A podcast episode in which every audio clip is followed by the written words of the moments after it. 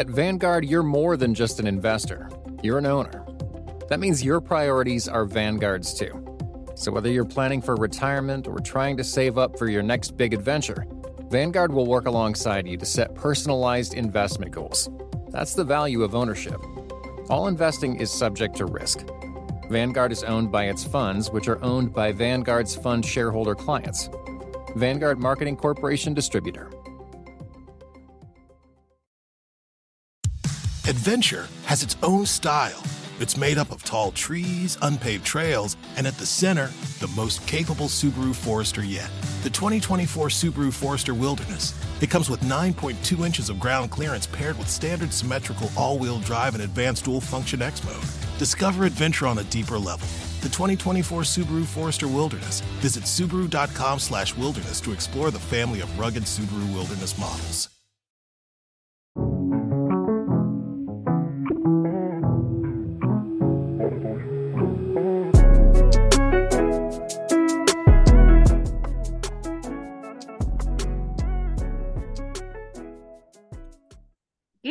Evening. Welcome to this edition of Believe in Grizzlies. Today I have Matt.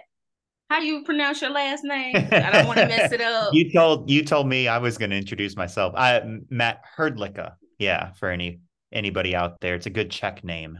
Good Czech name. Okay, yeah. Mm-hmm.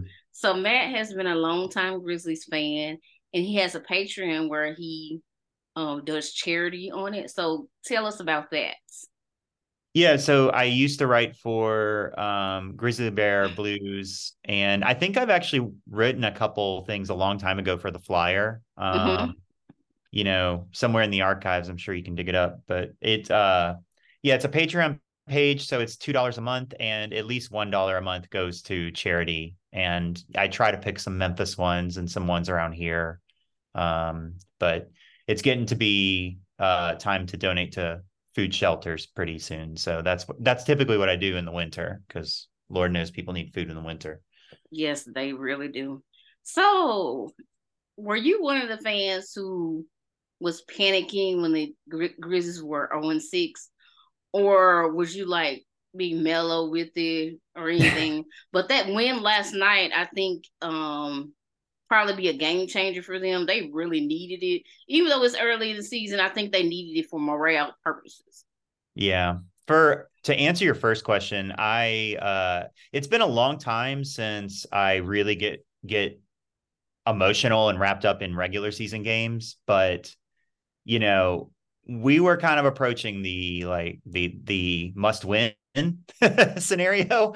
Um I don't know if I I Uh, what does panic do for me? You know, like it, it's kind of a euphemism to say, do you still believe in the team? And you know, they they they the they have a they doubled down on having a rotation of about eight NBA players, and four of them have barely played this year. So what point is panicking? I mean, they just they haven't had their guys, and they got a couple of them back, and they look better and that's what everybody should kind of expect. It seems to me the story is kind of that simple.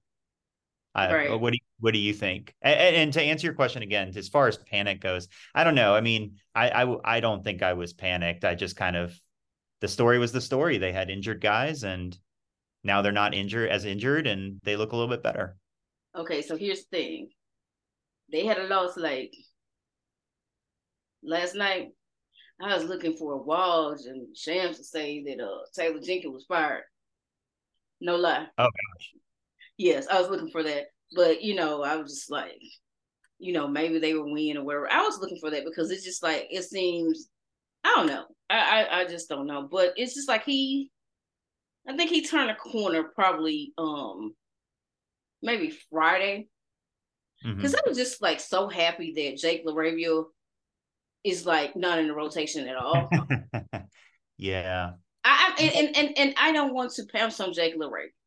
Right. But there are other players on that team that deserve playing time over him when he was just like wasted space. It seems yeah. like to me. I I get what you're saying. To me, they're you know, rather than pinning it all on Jake, because he was one of the few guys I um, I wrote this, in fact, like basically the two guys that were hurting the team were Jake LaRavia and Derrick Rose. Rose mm-hmm. got injured, and Gilyard is no special player by his own right, and mm-hmm. just by simply not shooting as bad as as much or as badly, it's helping the team because Derrick Rose was shooting way. T- and I, I I'm not really blasting Rose because he looks around at the guys he's playing with, and like you say, he's playing with Jake LaRavia, he's playing with you know, David Roddy, who has some shake off the dribble, but isn't going to go out and get you 25 a night. And Rose probably thinks to himself, I need to take over. I, right. I understand that.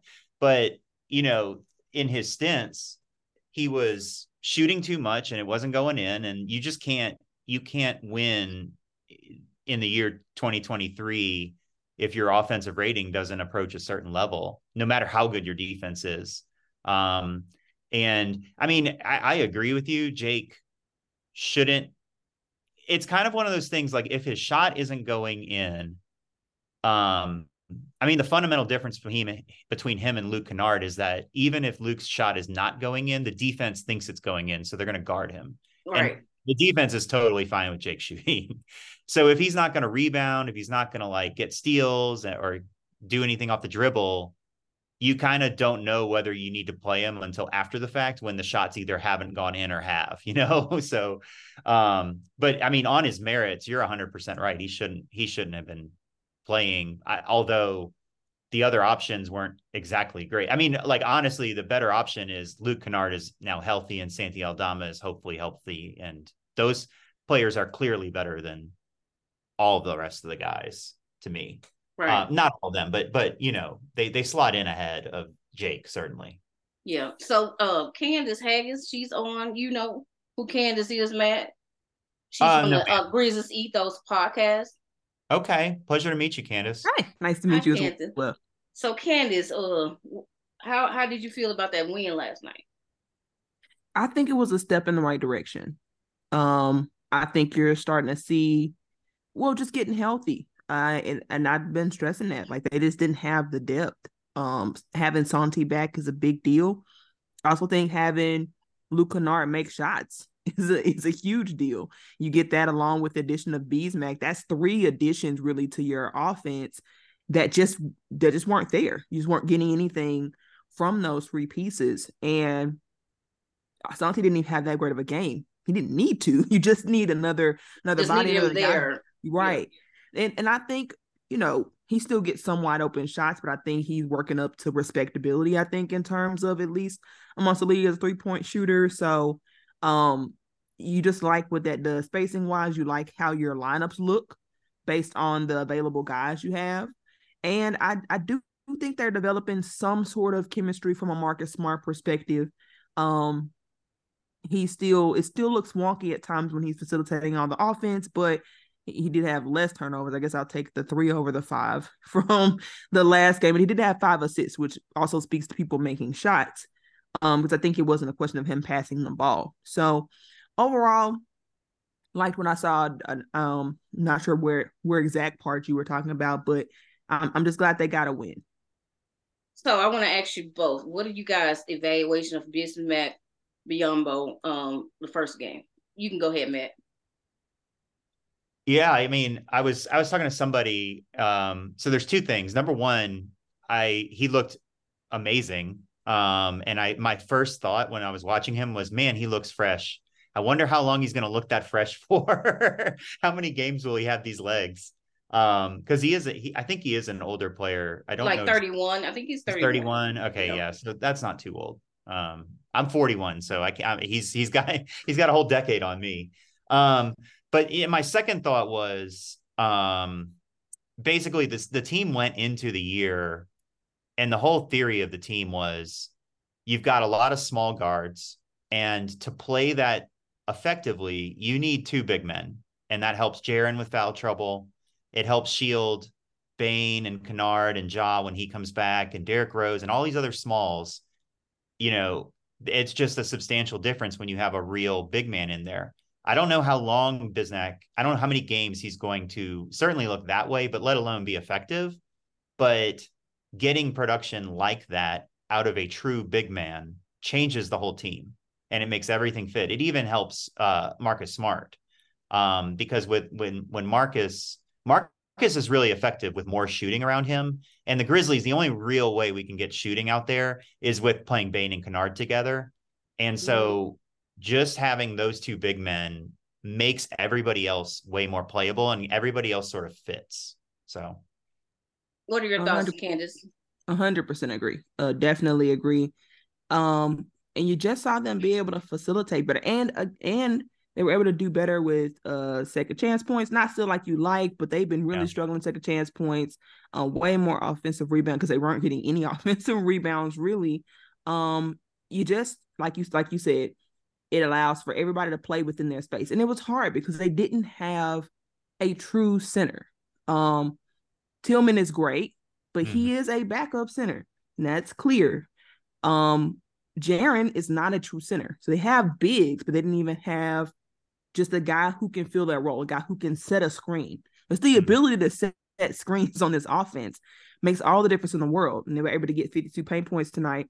I mean, oh, not sorry, not tonight, but last night um, versus the Trailblazers 34. They were able to play to a strength. This time you only saw them take, uh, looks like they had 32 um three point attempts. They had like 54 or whatever before. Like it changes the way that they play to your point, Matt, in in a in a very dramatic way where they don't have to depend on high volume, low make percentage three point right. shooting, and they can actually get an interior because there's a guy there who's gonna clear the lane and and and and help out just so they can actually finish at the rim.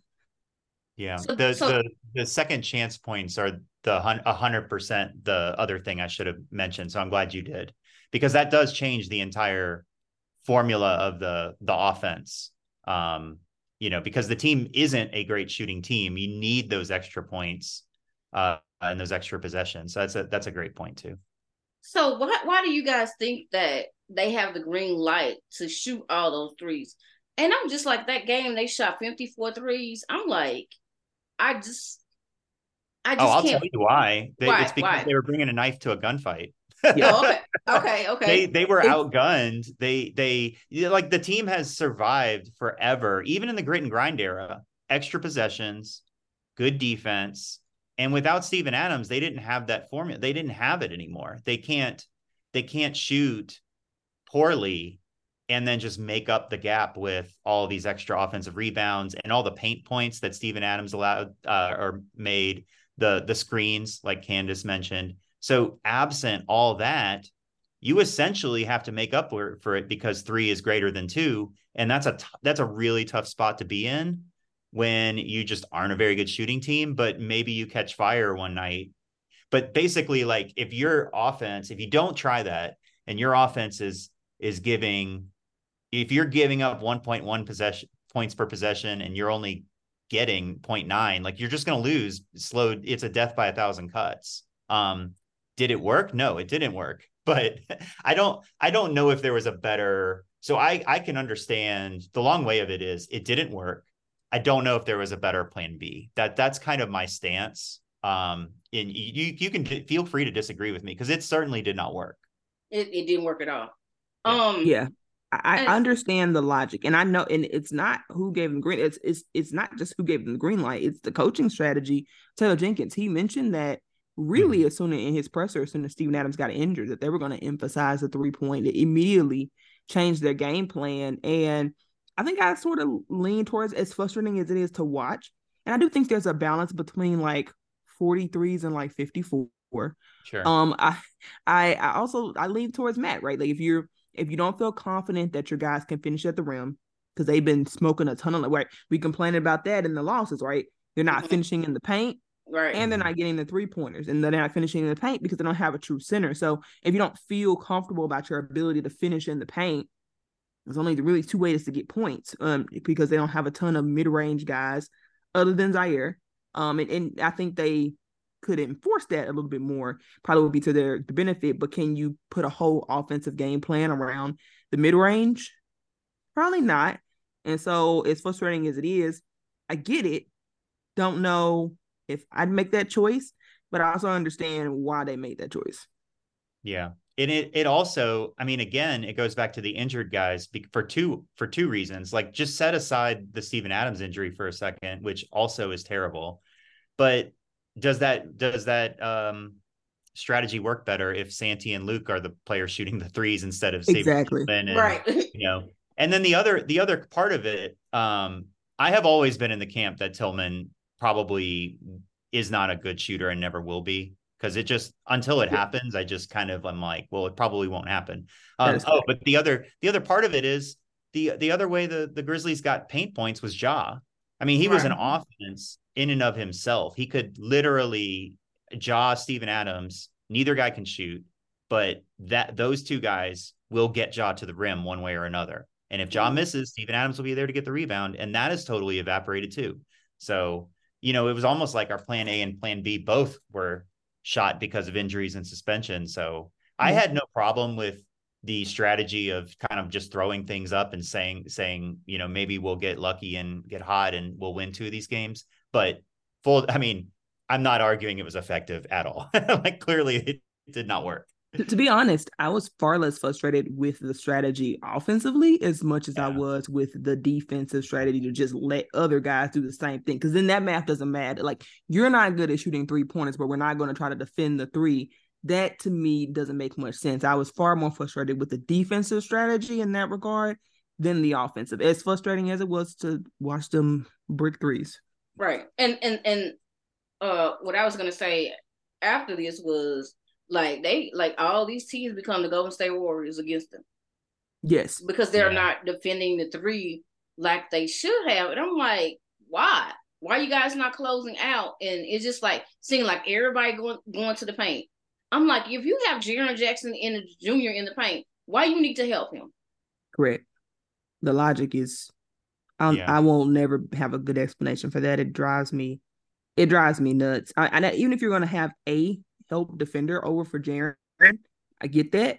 But like the whole team and coaching staff being in the paint pretty much is it's pretty ridiculous. I mean, I just I I don't understand it. I, I just don't understand it. But they got a little bit better last night. Sure. I can give them that. They got a little better. Did they get better or did they just miss more threes? Yeah, you know, and I, I just I'll jump in here because I never know I'm I am not as good at picking apart defensive strategies, but it has been kind of a hallmark of Jenkins teams to sort of like it in modern basketball, you have to kind of give up something. You have to choose to give up something. So some teams choose to give up mid rangers the Grizzlies have chosen to give up above the break threes. You know, yes. we try not to give up corner threes. We try to wall off the paint. And the walling off the paint doesn't quite work if Steven Adams isn't there, even with Jaren for foul reasons and for other reasons. And um, I think the team probably overcommitted to defending the paint and we're giving up too many completely open threes. I also think it was a lot of poor execution on the play. Like, I don't think the players should be let off the hook because there's a lot of times where there's like two guys going to one shooter and you know and it, it should be expected because a lot of the wings are young. And right. i mean Z- zaire has not really played that much basketball. So him not being i'm not saying he's the main culprit but just he's closer to kind of a rookie than a third year player because he hasn't he just hasn't played as much. Um but anyway, I just I never know what exactly is the the main factor. I think some of it's strategy, some of it's poor execution, and then some of it is just the other teams are running really hot. Um, you know, it sounds like you guys think it's more of the coaching, which I'm not going to fight you about. I I I don't really know, to be honest. I, I think it's more the coaching because you saw somebody okay. who in De'Anthony Melton who was a consistent over helper in, in mm-hmm. our offense, and then he goes to the six, seven, to Sixers, and that's not really a problem over mm. there. I've watched some of their games and he's not over helping. so I, either it's it's it's coaching through lack of emphasis mm-hmm. or it's coaching through choosing to emphasize. And I do agree with you that he does. I think it is an intentional mark because they focus on the corner threes. They mm-hmm. try to eliminate those. And that's cool. But I also think that they there should be a lot more balance if they're going to do that strategy because of in in modern NBA, I think that strategy is just becoming less and less effective because more guys can shoot, especially if yeah. they're going to be wide open gym warm up practice open. Then most guys can knock down that shot, and then if they get hot, then they start knocking down your contested shots, and that's when they get in trouble.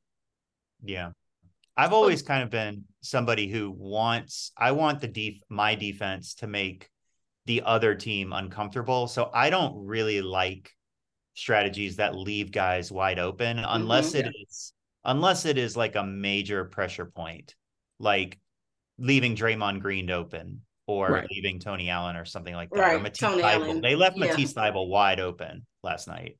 Or yeah, last night. Um, yeah. So yeah, well, yeah, I was gonna say Tony Allen because that was a good strategy. Uh, Steve Kerr did leaving Tony Allen open.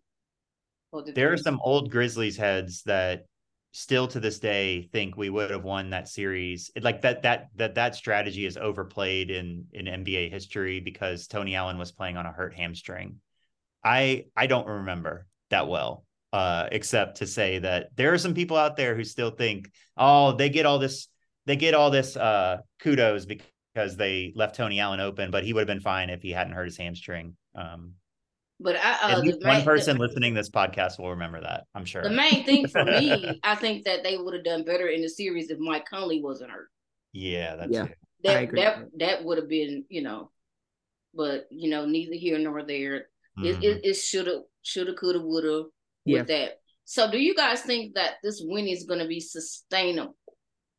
even though they're without job, they're without Brandon Clarke, Steven Adams. I think it's going to depend on the opponent. I still think they need a little bit lesser competition because they're still missing so much depth. But I do think there is something to be said about having almost an entire bench on your injury report.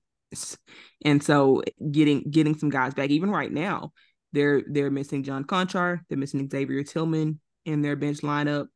And so adding even adding those guys back, I think makes your team even stronger to compete. Um, but I I, I don't think they're gonna go on a, a long streak or anything. But I do think they can tread water if they stay healthy.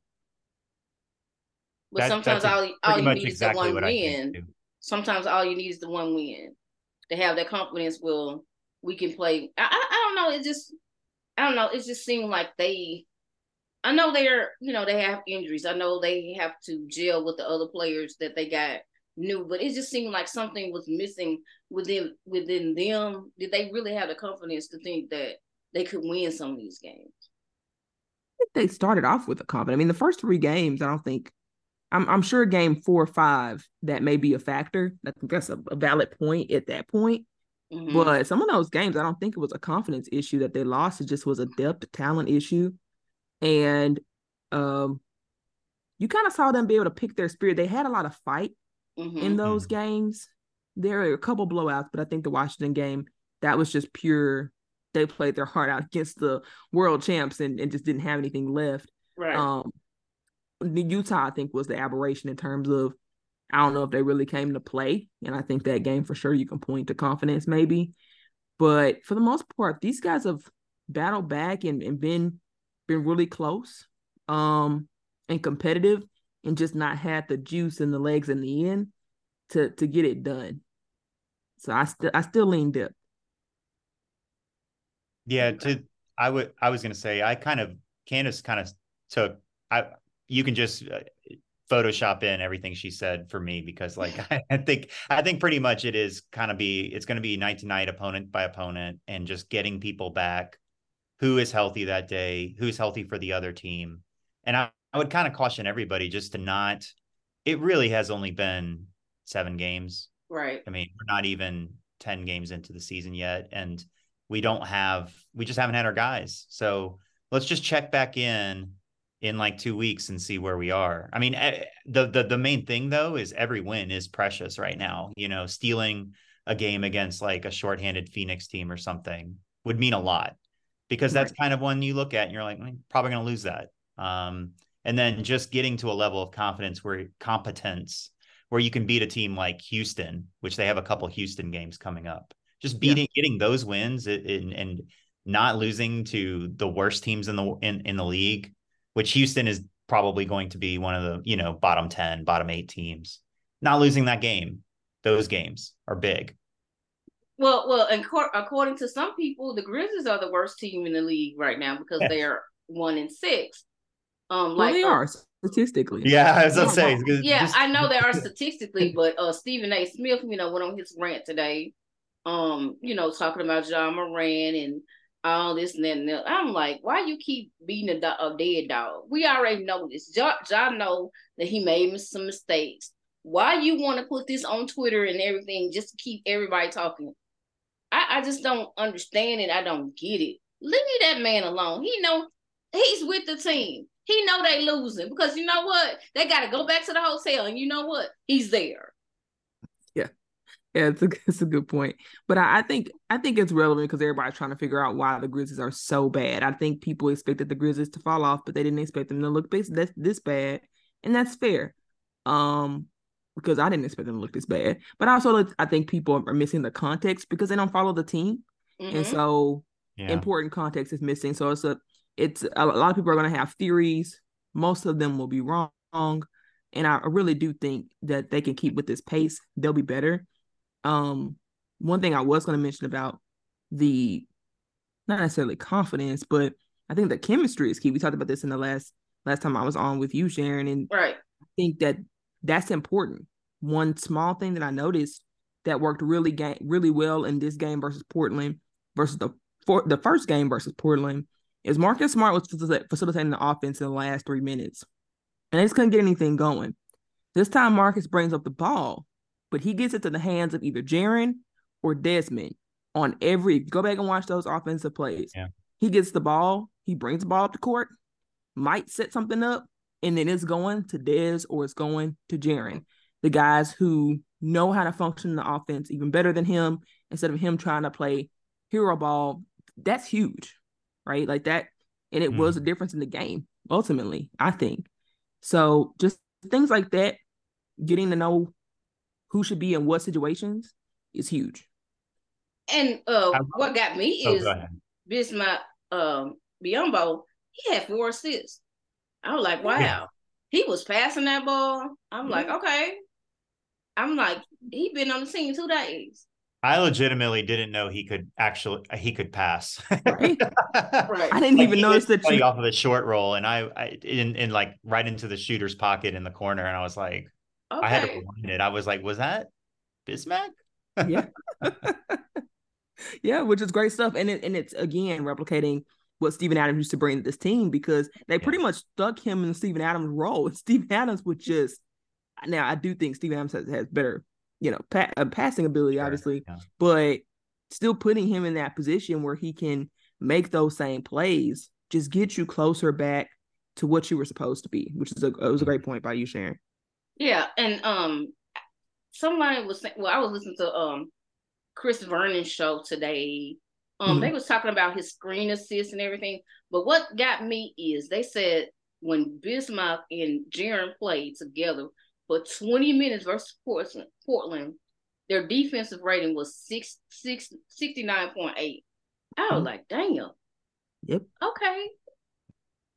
So I Yeah. guess you know everybody. You know, Jaren did need Steven Adams, or he did need a um Brandon Clarke to be there on the floor with him.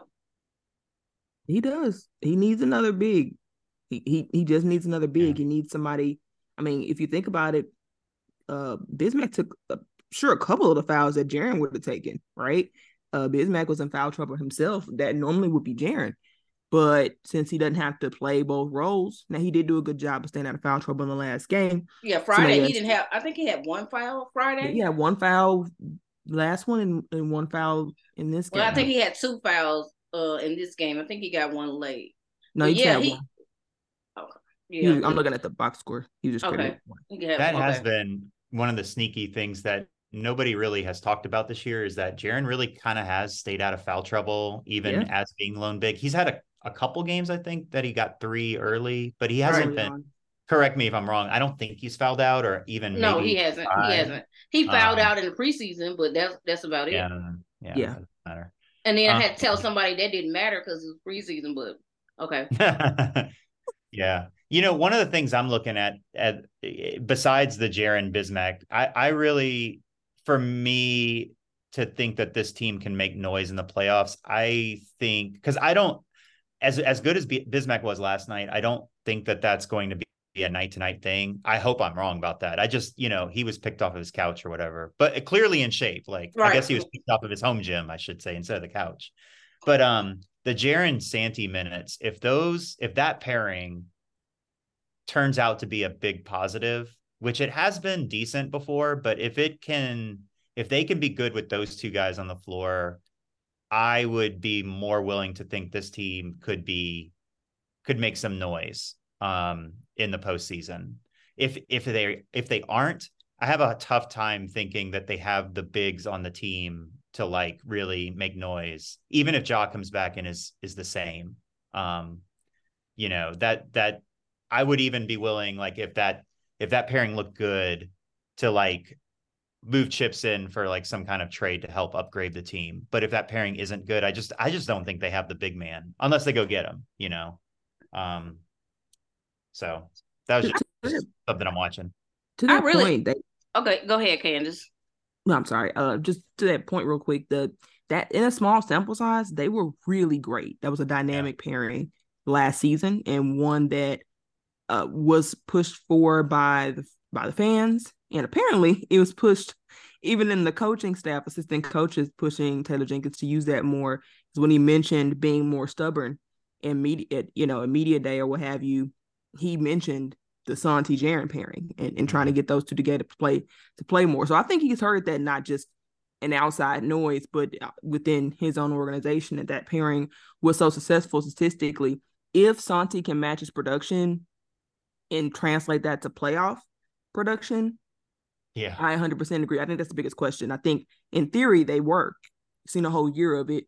Just a question if Santi can hold up in playoff atmospheres. Yeah. He was um he was guarding Ayton for a while there in the first half, which I kind of perked up because Jaren oh. Jaren was off in the corner. Right. Um doing doing his weak side thing. Yep. And they had Santi on the center. Jaren, I'm sorry. What were you gonna say? Oh, I was gonna say I really liked the Jaren and Junior pairing um last night as well. I hmm. you know I like that.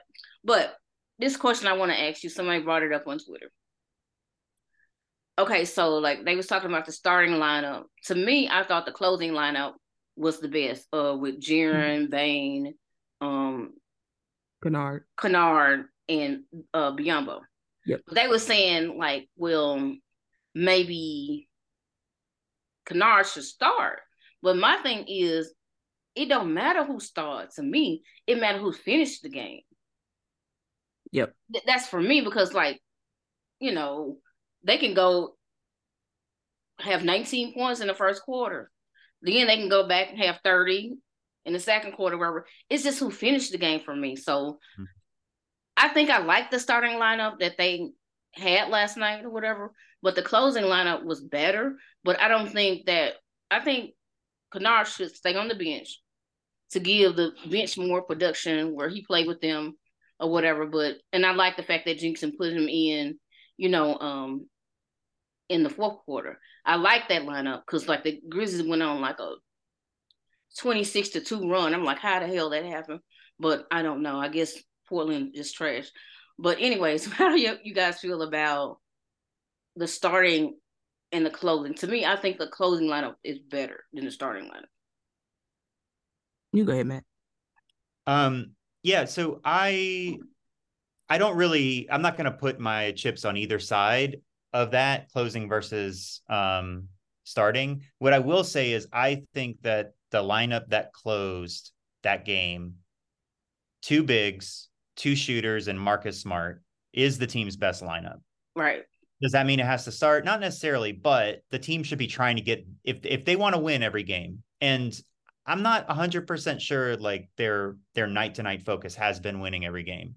But I I think that that's their best lineup. I think that's the lineup that should play the most minutes if we're trying to win. And I think we're getting to the point where we kind of have to start not like, you know, there really hasn't been a reason to prefer Ziaire over Luke mm-hmm. in the games that Luke's been healthy if the night that night's win is the most important.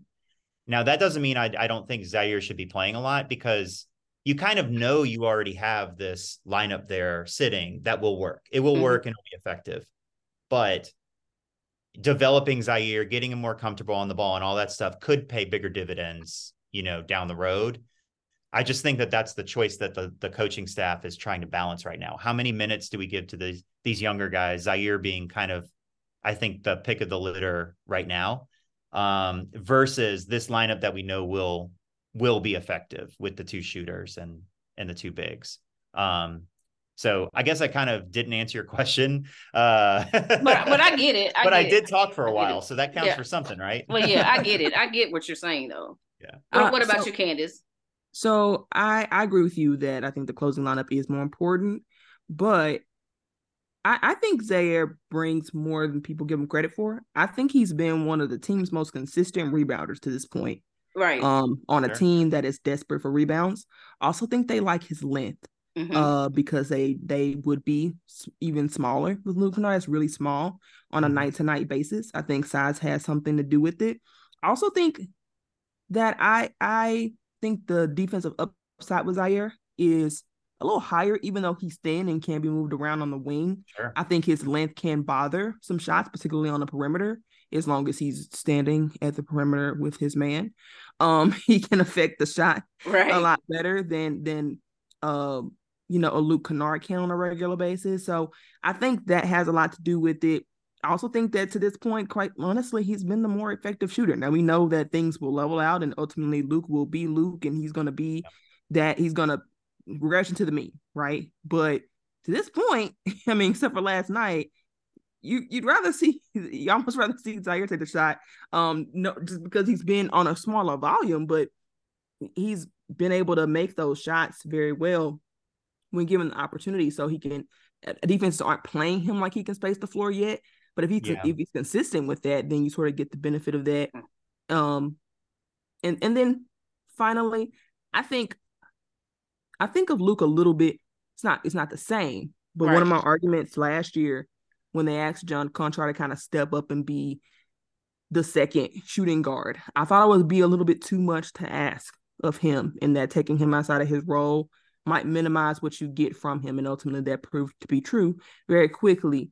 I think Luke's part of Luke's struggles with shooting, I think, had to do with him doing more on ball um, responsibilities and just adjusting and balancing. He's starting to find his way, but if you're starting him, are then are then you maximizing your, your the best use out of him? I think he'd be more efficient for you coming off the bench and not having the responsibilities of trying to guard some of the better wings in the league. I also think yeah. you need a guy on the bench who you can rely on.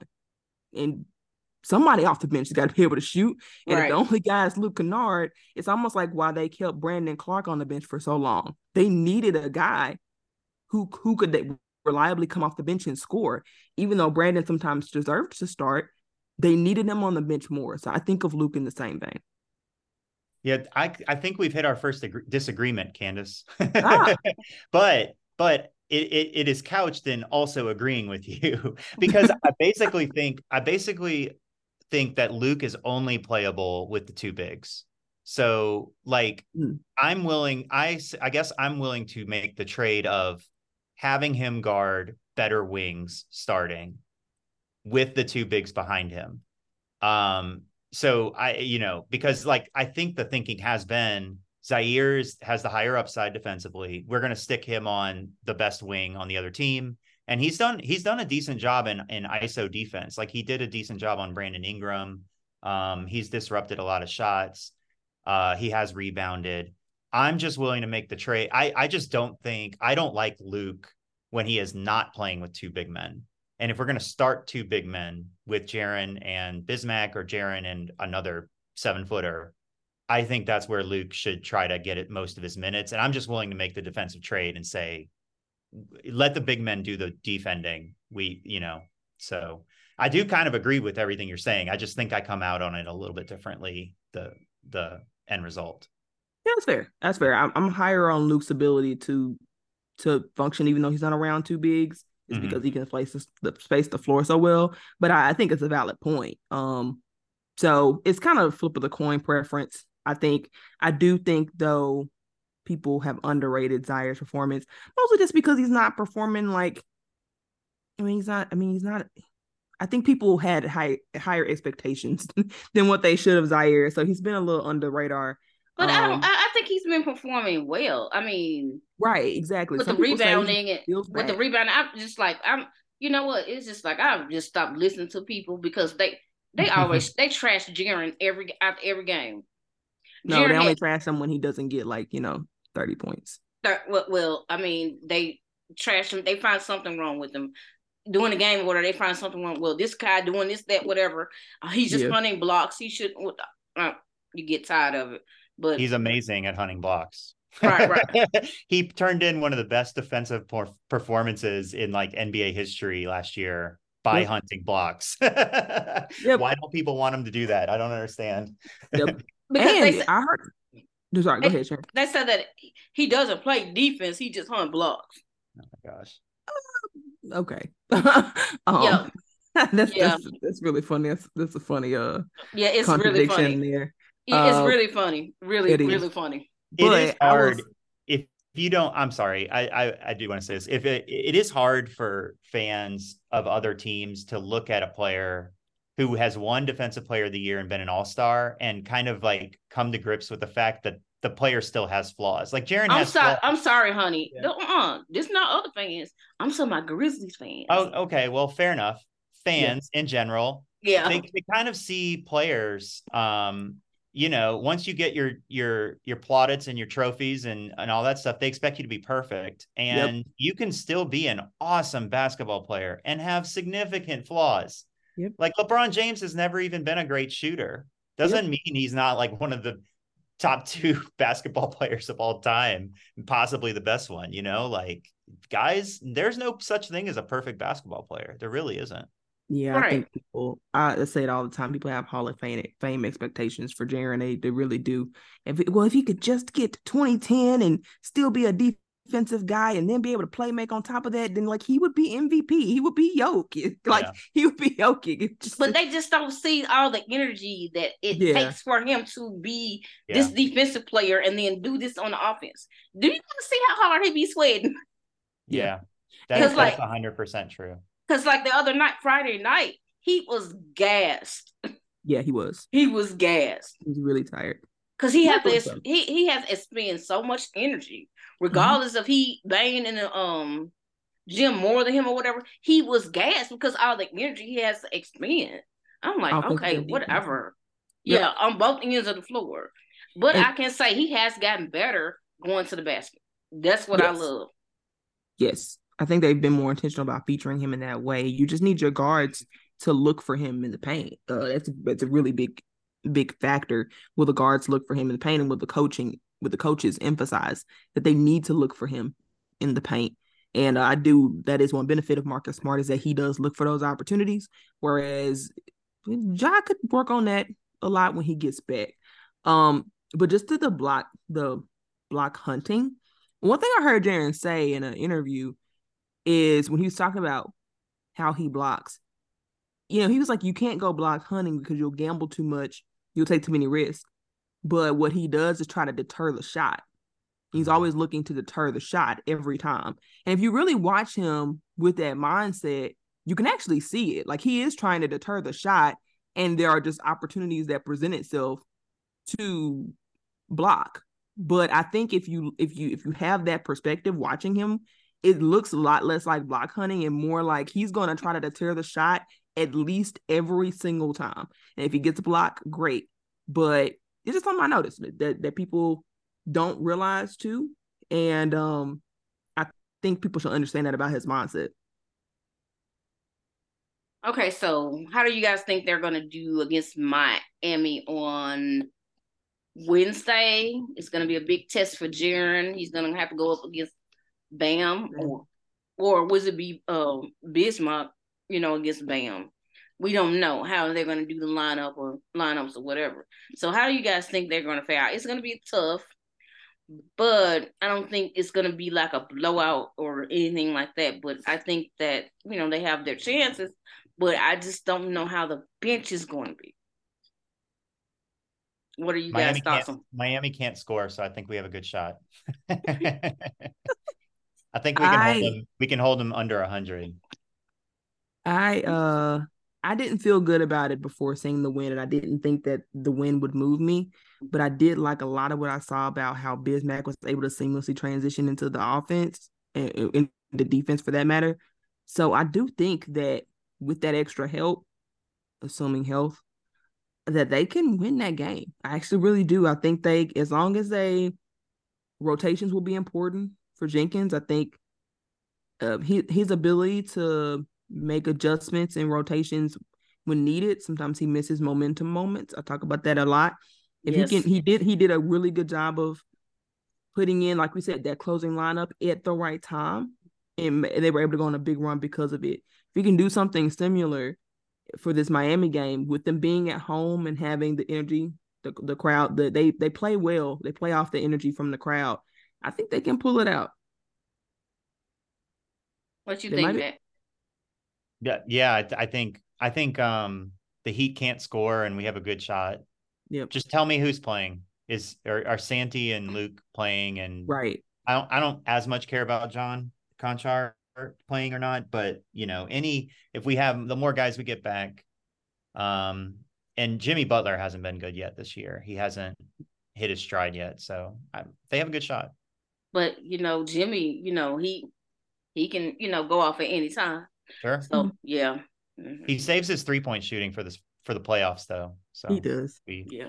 We, will but, we'll dodge that bullet. But I, I think fans should just don't look at the remaining games take it one game at a time because yep. anything can happen. And then like all these games is closer to Ja coming back because you know I'm gonna start doing the countdown. So yeah, it's closer to, for Ja to come back. But thank you guys um for I really enjoyed our conversation. I really did. Mm-hmm. We we we really need to do it again. Yeah. Yeah. Thanks for I, I, thanks for having me. Absolutely. Pleasure to be on. Yeah, and and uh Candace and Matt, y'all need to um Candace, you need to have Matt on your um your podcast. Yeah, that would be great. That'd yeah. be great. Yeah, hit me up on uh do you, I don't know if I follow you, Candace, but if I if I don't and if you don't follow me, have Sharon put us in contact. Yeah, yeah. you need to follow you need to follow You slid in my DMs. Yeah, you, yeah. we'll link up. I'll, I'll, reach out to you though. That, yeah, that would yeah. be great you need to uh, follow Young Harriet as well. Yeah. yeah. You, you, know Young Harriet, Matt? You need to get to know her. uh, Look, you I know, you... I don't live in Memphis anymore, so I've always been kind of like really slow to follow more people. Because right. you know, the more people you follow, the more Twitter sends you the crazies. Not saying yeah, you guys yeah. are crazy, but the more you, people you follow. So I don't know. My timeline's very non crazy right now, unless I accidentally hit like the for you tab. And oh yeah, yeah, yeah. For you is is a bad place right now. you don't want to go to for you. right. exactly. And then like sometimes you be going in spaces. Oh my God. But yeah. Oh, but but, but but Matt, you need to listen to that rant that young Harriet went on off. Oh mm-hmm. my God. It went viral. she just went off on everybody. It was just so funny. She was dead serious too. But yeah, but I thank you guys. thank you guys for coming on. Yeah. And I, I, have to have you guys on again. Um, it's gonna be uh I'm gonna put it out in the morning. I'll talk to you guys later. All right. Bye, Sharon. Okay, Thanks so much for having me on. Okay. All nice right. Bye, you guys.